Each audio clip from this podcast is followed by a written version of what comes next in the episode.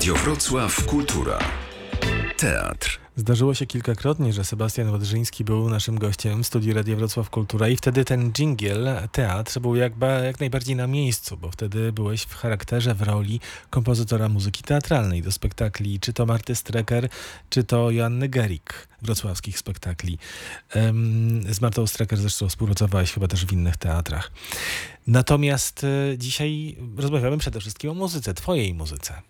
Mm, tak.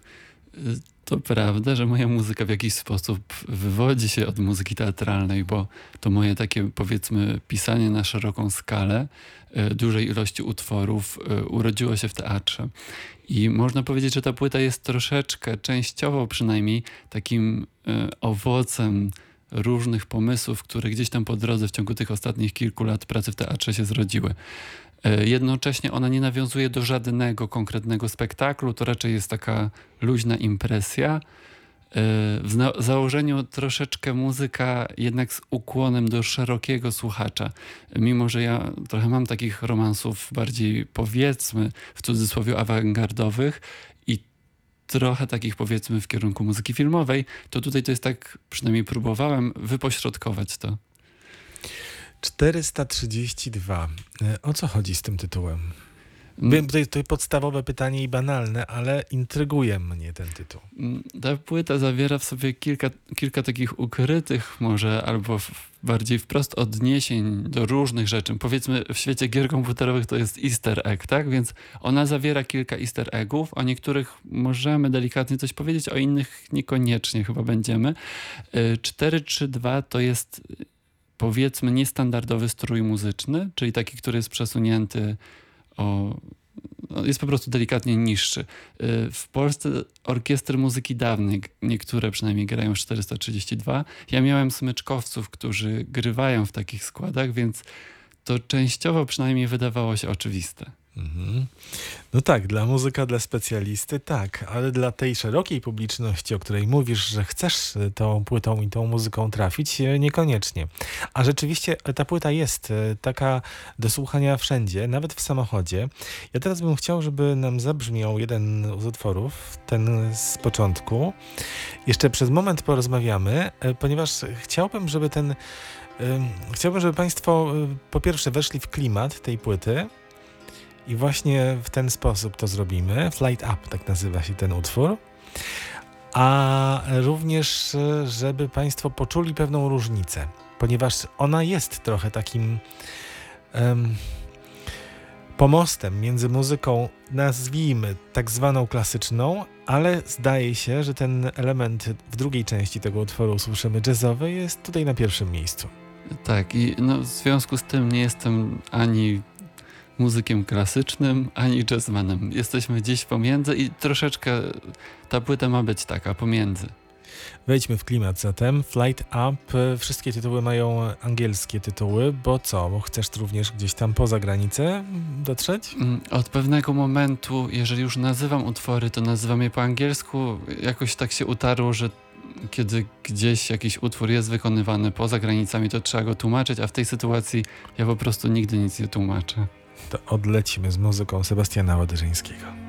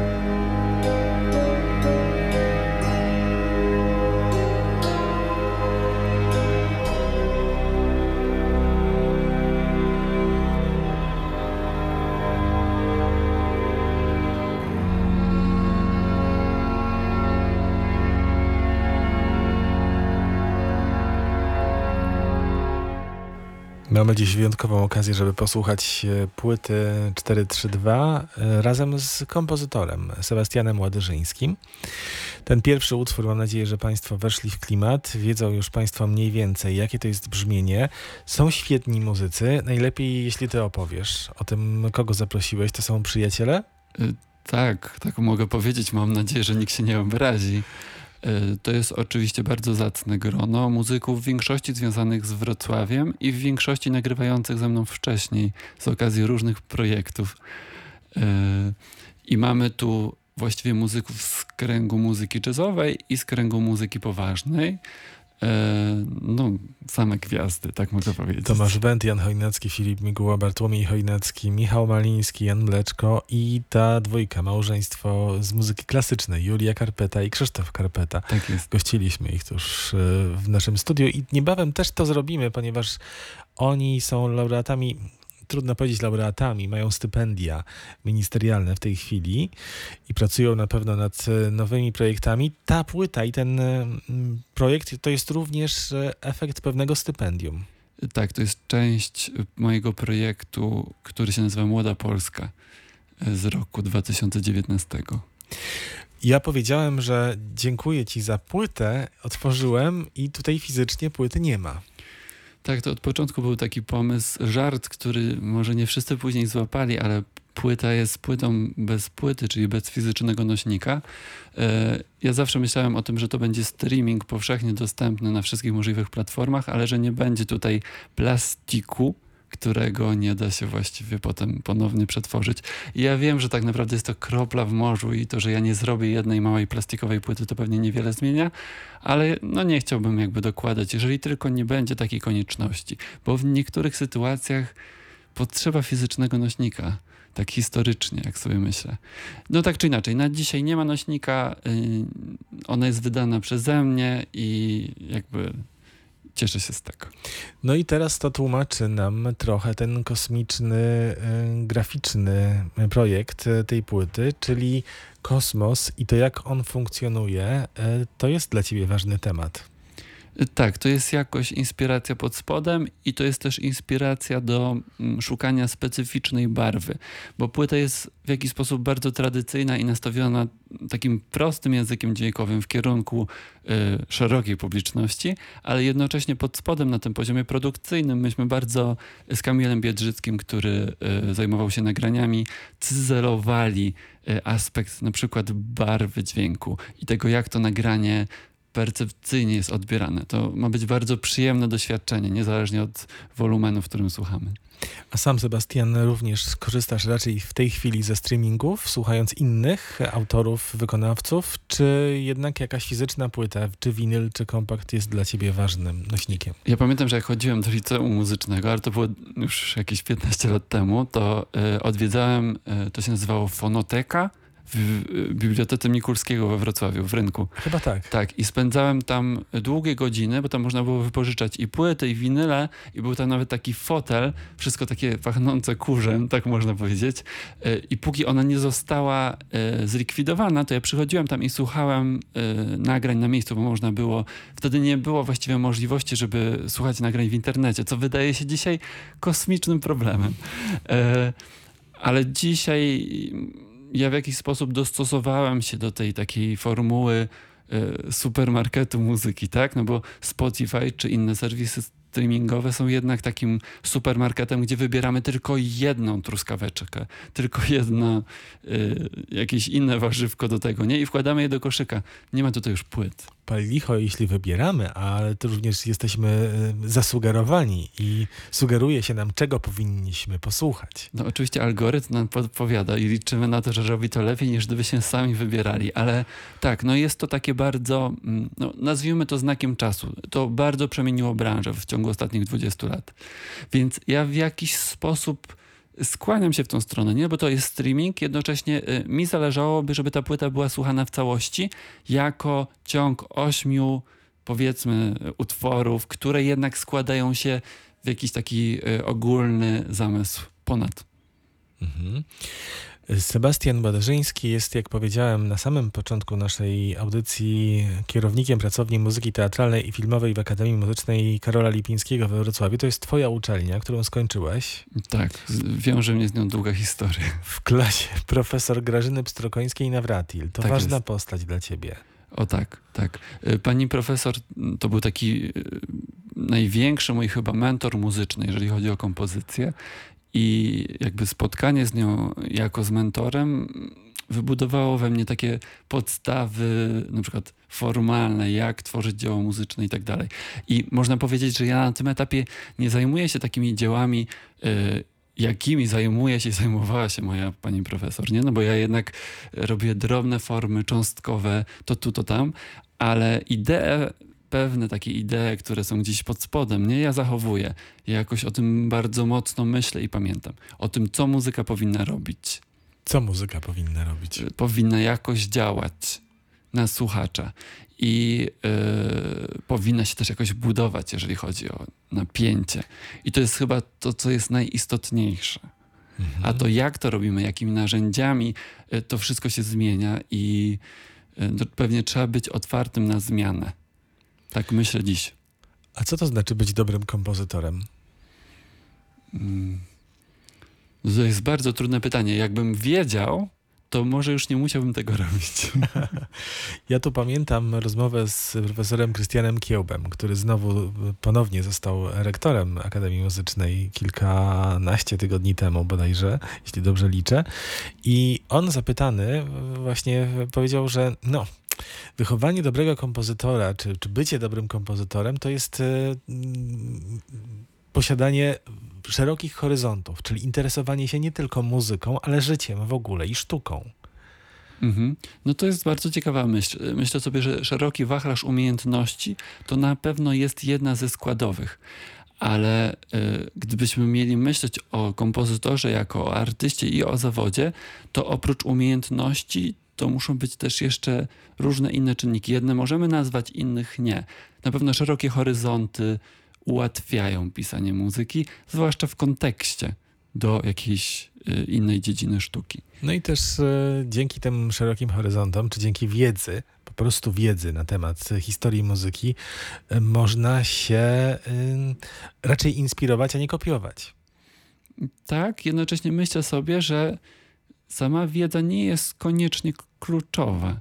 Jest wielu artystów, którzy po prostu tworzą sobie swój własny świat yy, i oczywiście oni nie są w stanie uciec od nawiązań do muzyki popularnej, no bo musieliby odciąć się totalnie od kultury, co nie jest możliwe, ale z drugiej strony mm, myślę, że, że to są jakby różne drogi. Ja jednak nie odcinam się od, yy, przepraszam, od sytuacji takiej y, normalnego spotkania z muzyką powszechną, bo, bo, bo trudno jest od tego uciec. Czyli jadę tramwajem i słyszę, że tramwajarz słucha jakiejś muzyki, więc ja po prostu jestem i słucham. Słyszę tramwaj, słyszę muzykę i to w jakiś sposób oddziałuje też na tworzenie. I nie jestem zirytowany. To zależy czego słucha. A Wrocław i tradycja, e, no i Wrocławia i, i Breslau też ma znaczenie? Bo jesteś wrocławianinem z urodzenia. Tak, no dla mnie Wrocław jest y, jakby pewną oczywistością, bo ja nie, nie opuściłem tego miasta nigdy na stałe. I o Wrocławiu dużo myślę. My mamy tutaj y, tak kulturowo pewien problem związany z tożsamością wrocławską, bo przez ostatnie 70 lat Wrocław był polski, ale wcześniej on przechodził z rąk do rąk i nawet z perspektywy sztuki trudno jest nam to troszeczkę objąć. Ja nie mówię, czy się z tym zgadzamy, czy nie. No, to są po prostu jakieś tam historyczne e, zaszłości, e, ale myślę sobie o tym, że to też jest pewnego rodzaju kolaż, tak trzeba powiedzieć. No więc tak kolażowo też próbuję podejść do tematu tworzenia różnymi gatunkami. O tych gatunkach za chwilę porozmawiamy. Teraz e, kolejny utwór z płyty Sebastiana Ładarzyńskiego, naszego dzisiejszego gościa. Tym razem e, to są wybory już Sebastiana. Queen of the South, czyli Królowa Południa. O jakim południu, jakie południe miałeś w głowie komponując ten utwór? Ja myślałem o Afryce, ale o północy. To posłuchajmy.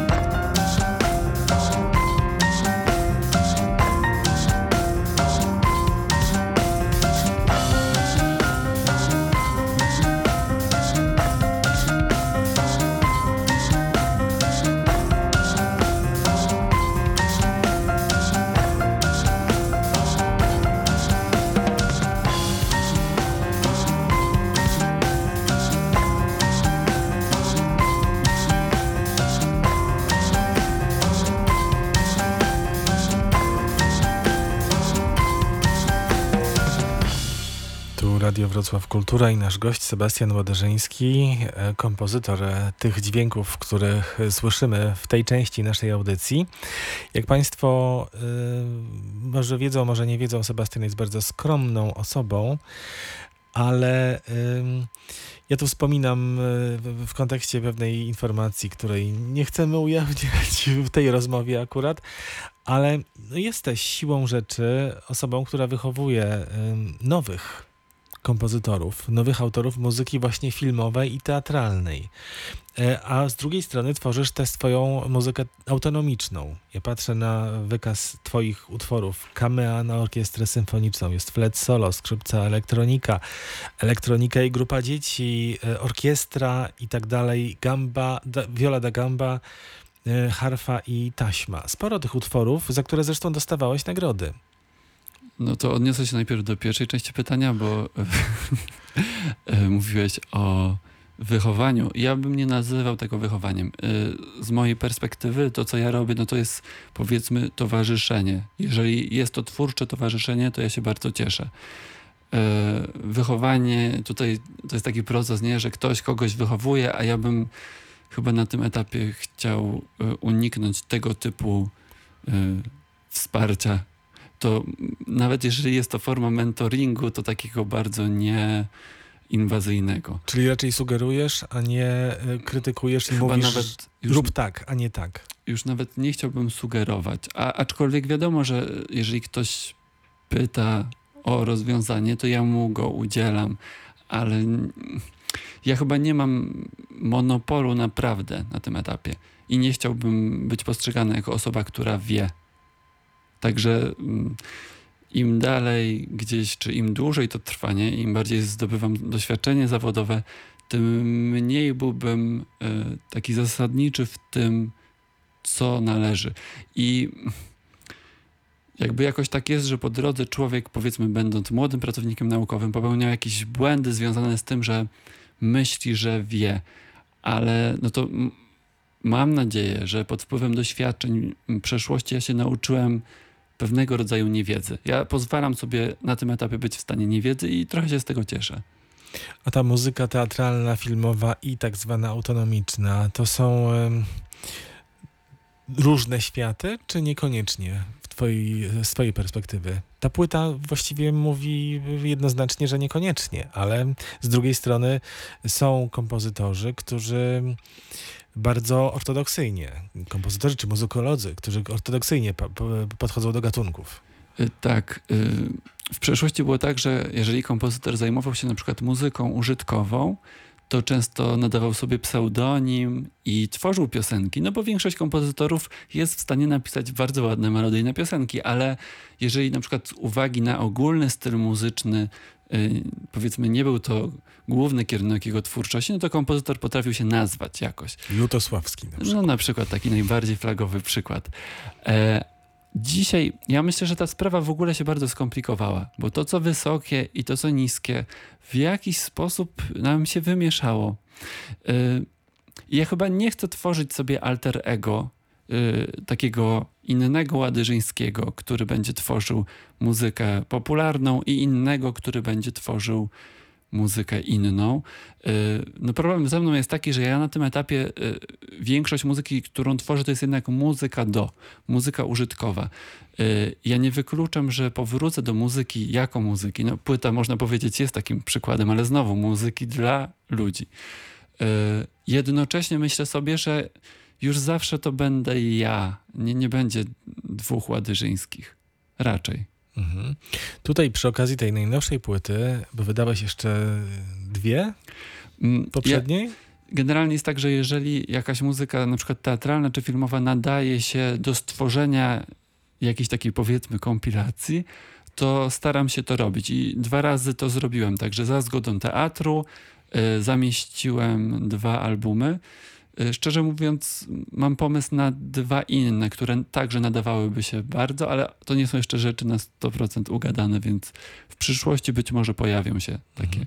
W przypadku tej najnowszej płyty y, inspirowałeś się i trochę tradycją muzyczną, y, i jakimiś postaciami czy pomysłami y, muzycznymi, ale i ten kosmos był pewnym tematem, który gdzieś siedział ci w głowie. E, a w przypadku muzyki teatralnej czy filmowej, no nie ma tutaj takiej wolności. Trzeba iść na kompromisy wieczne. Mm, z mojej perspektywy to jest możliwość, a nie ograniczenie. Y, I jest tak, że jeżeli tworzymy sztukę taką kolektywną, nie? czyli jeżeli tworzymy spektakl teatralny albo jeżeli pracujemy dla filmu, y, to nie widzę tego tak, że jest to ograniczające. Widzę raczej to jako możliwość do użycia pewnych konkretnych narzędzi. Czyli y, tworząc spektakl na dany temat, wchodzimy w ten temat na tyle głęboko i na tyle mocno się inspirujemy tym wszystkim, co wiąże się z danym problemem, zagadnieniem, że ta sztuka, która powstaje, jest jakby wynikiem tego zaangażowania. Stąd też y, praca w teatrze jest tak mocno angażująca i też wycieńczająca, bo cała y, teatralna ekipa pracuje nad jednym tematem, nad jednym tekstem na przykład, przez kilka tygodni, spotykając się na przykład dwa razy dziennie, y, kosztem innych elementów swojego życia. I teraz nie jesteśmy w stanie osiągnąć lepszych efektów, nie wchodząc i nie angażując się w to tak mocno. Jednocześnie to jest cena, którą trzeba zapłacić za skuteczność tej sztuki.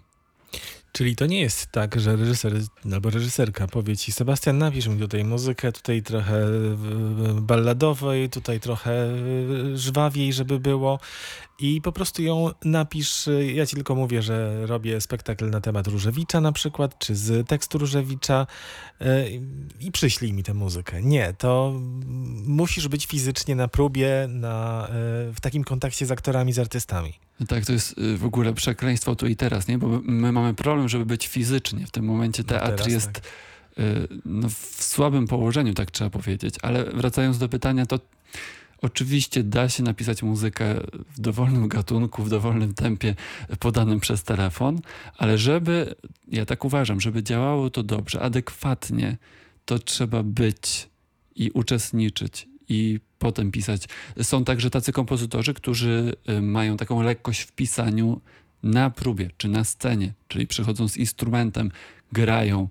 Y, ja nie jestem jednym z tych kompozytorów, bo ja pracuję w zaciszu pracowni i przynoszę rzeczy i potem poprawiam. Jestem trochę jak taki scenograf donoszący rozpadające się rekwizyty, y, ale no to są jakby dwa podejścia do muzyki teatralnej.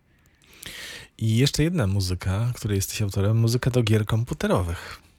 Tak, tak, mam, mam taki romans z grami. E, to jest bardzo ciekawe z perspektywy takiej czystej teorii, nie? bo mm, gra komputerowa jest paradoksalnie bliżej teatru niż muzyki filmowej. Gra komputerowa jest interaktywna i e, te rzeczy, które się dzieją w grze, zależą zwykle od naszej akcji.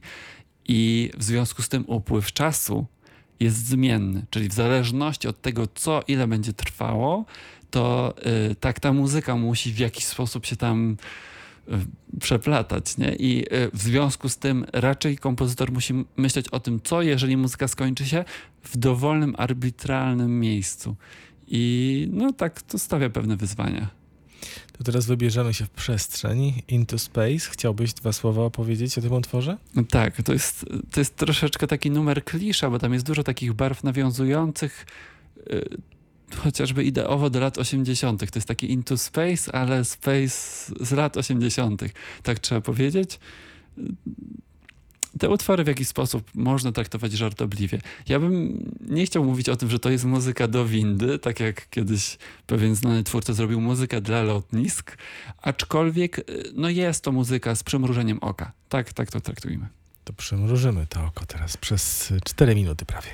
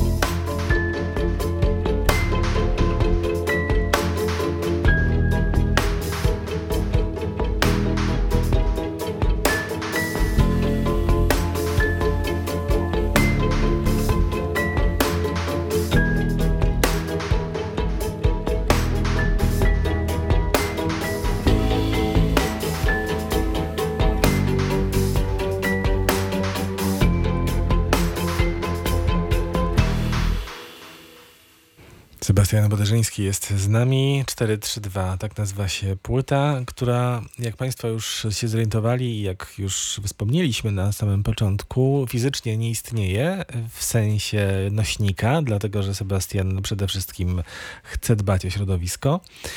A dwa, co jest wielką też zaletą, jest dostępna, po prostu dostępna. Tak. Uwolniona. Tak, y, oczywiście zapraszam do słuchania i wszystkie linki są na mojej stronie łamane przez 432, albo też można znaleźć na Spotify, Apple Music i tak dalej. Sebastian, tam w podpisie w, na Twoim profilu na Facebooku jest y, jakaś fundacja. Y, tak. Od czasu? Nie. Nie, fundacja nazywa się Sztuka Forma. Sztuka Forma. Mm, tak, to jest taki jeden z projektów, który w praktyce y, jest bardzo istotny w moim codziennym życiu zawodowym. Y, my jako organizacja zajmujemy się sztuką dla dzieci, y, takimi spektaklami muzyczno-teatralnymi. Zajmowaliśmy się tym, póki mogliśmy, a aktualnie robimy taką konwersję. Nawet szczerze mówiąc, jesteśmy bardzo mocno zanurzeni teraz w projekt, który jest eksperymentalnym filmem przeznaczonym dla dzieci z niepełnosprawnościami. I ten film będzie dostępny już w październiku na YouTubie. E, to jest taki może niecodzienny film, bo mm, ja bym nie chciał spoilerować sobie swojego filmu. E, występuję to troszeczkę w dwojakiej roli, bo z jednej strony jestem kompozytorem, robię tam dźwięk, ale zajmuję się też produkcją, czyli film zawiera też pewne lokacje i mamy dużo pracy związanej z, z po prostu zdjęciami. E, ale film także korzysta z mnogości różnych rozwiązań fabularnych, czyli możemy wybierać, co będzie działo się dalej. Ta mnogość jest y, takim dość istotnym chyba elementem twojego życia i muzycznego i zainteresowań po prostu artystycznych. Tak, ja jest parę rzeczy, którymi się interesuję, parę takich dziedzin i to jest troszkę tak, że w dzisiejszych czasach prawdopodobnie najlepiej być specjalistą w wąskiej dziedzinie. Ale ja nie jestem taką osobą i z jakiegoś powodu po prostu pociąga mnie wiele różnych kierunków. No i to się tak wszystko w tym tyglu miesza i łączy. Z tego korzyściami i ze stratami związanymi z tym. Mhm. A wróćmy jeszcze na chwilę do tematu edukacji. Czy edukacja jest e, kluczowa, jeśli idzie o muzykę, o komponowanie? Bo w Twoim przypadku Akademia Muzyczna we Wrocławiu, podyplomowe studia w Łodzi też były i kursy mistrzowskie w King's College w Londynie. Trochę też e, no, chciałeś wyjechać poza Wrocław.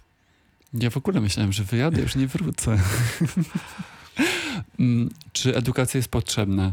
No to jest takie niebezpieczne pytanie, bo jeżeli, jeżeli ja teraz powiem, że edukacja nie jest potrzebna, zamykajmy Czy jest uczelnię, kluczowa? To... Może tak. Mm. Myślę, że edukacja jest ważna i może być bardzo, bardzo przydatna. Ale tak jak wcześniej rozmawialiśmy o tym, że nie ma już czarnego i białego, yy, prawdziwa odpowiedź brzmi: to zależy dla kogo i kiedy mi na przykład proces edukacyjny y, dał się stać tym, kim jestem dzisiaj. Ale czy to mi ostatecznie pomogło? Co bym robił, gdybym y, nie poszedł na wyższe studia? Może robiłbym coś ciekawszego? Nie wiadomo do końca. Także jeżeli to jest pytanie, czy studiować, czy nie, ja nie wiem. I jeżeli ktoś mówi, że to jest świetny pomysł, żeby studiować, to nie należy go słuchać ale wiem też, że jest duża grupa ludzi, którym studia na przykład mogą bardzo pomóc w rozwoju swoich własnych pomysłów. A teraz zapytam Cię dość prowokacyjnie e, o to, kto Ci jest bliższy. E, Krzysztof Penderecki, którego straciliśmy kilka, jakiś czas temu, e, czy Ludwik van Beethoven, którego rok teraz mamy? To rzeczywiście jest prowokacyjne pytanie. Jednocześnie tak jest, że każdy pewnie człowiek ma swoje osobiste typy i wśród moich typów Beethoven występował. Ale ja nie mówię w tej sytuacji, proszę nie zrozumieć mnie źle, ja nie pozycjonuję. Także bez pozycjonowania moim typem jest Beethoven. Jednocześnie bardzo, bardzo cenię to, co włożył, mówiąc brzydko, do muzyki Pender, tak jak na niego mówimy. Tak, e, rozumiem Twoją odpowiedź. Po 19 dzisiaj będzie audycja e, związana z inną postacią zmarłego kompozytora, Enia Morricone.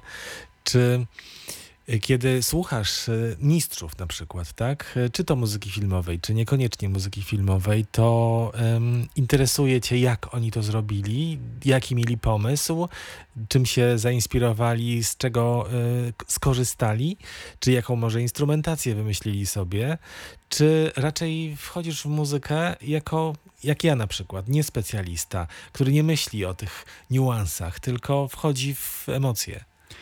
Y, Mnie przede wszystkim interesuje, jak oni to zrobili, bo czasami ta muzyka jest, y, nazwijmy to, powtarzalna. Czasem jest bardzo oryginalna, piękna i tak dalej, ale czasem ona po prostu jest prosta i okoliczności tego, jak to się stało, że ta muzyka wylądowała na przykład pod tym obrazem, są czasem bardzo zadziwiające, ale w większości my nic na ten temat nie wiemy. Proszę sobie wyobrazić sytuację, w której na przykład y, mam tragiczny konflikt z reżyserem, ale ostatecznie moja muzyka zostaje przepchnięta. To jest historia wymyślona, żeby wszystko było jasne. Y, I znajduje się pod filmem. No to teraz y, ja przychodzę do radia i nie mogę powiedzieć, no prawie wyleciałem, ale ostatecznie mi się udało. Ja mówię, "Mm, to była bardzo y, pełna wybojów, nawet nie powiem, że pełna wybojów. To była bardzo interesująca współpraca, no i tyle, tak? Nabierzemy wodę w usta. Także mm, my wiemy o sukcesach, ale nie wiemy o tych takich trudach, nie? A jednak w każdym roku nawet takie dość topowe nazwiska w świecie kompozycji filmowej, y, mówiąc brzydko, wylatują z filmu. Bo te nazwiska kompozytorów często się zmieniają na ostatnią chwilę. Co to znaczy? To znaczy, że coś poszło nie tak. Mhm. No tak, ale też e, jest e, grupa e, kompozytorów, którzy są znani bardziej jako kompozytorzy muzyki filmowej, ale są również, i to się okazuje na przykład po latach, są bardzo zdolnymi kompozytorami tej muzyki autonomicznej, tak zwanej. Ja w ogóle myślę, że jest jedna muzyka i to w jaki sposób jej użyjemy, no to jest troszeczkę kwestia sytuacji. Tutaj myślę e, konkretnie na przykład o Nino Rocie, a nawet o Johnie Williamsie.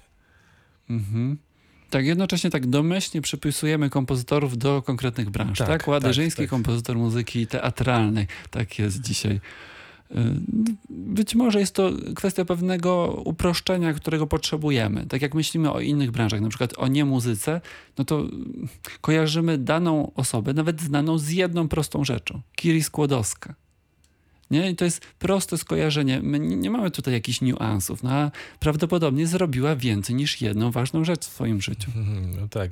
Jeszcze mi się jedno nazwisko ym, y, p- przypomniało, czyli Benny Anderson, y, autor y, piosenek grupy ABBA, który wydał może dwa czy trzy lata temu płytę y, solową, fortepianową ze swoimi utworami, ale granymi solo na fortepianie i Deutsche Grammophon mu wydało tę płytę. I to się słuchało. Tak, bo ja myślę w ogóle, że na świecie jest bardzo, bardzo dużo dobrej muzyki. Tylko ona w większości pozostanie nieodkryta, bo to fizycznie nie jest możliwe, żeby wyciągnąć całą dobrą muzykę tego świata i ją tak po prostu tutaj na tym stole położyć. A na jakie instrumenty albo instrumenty najchętniej komponujesz muzykę?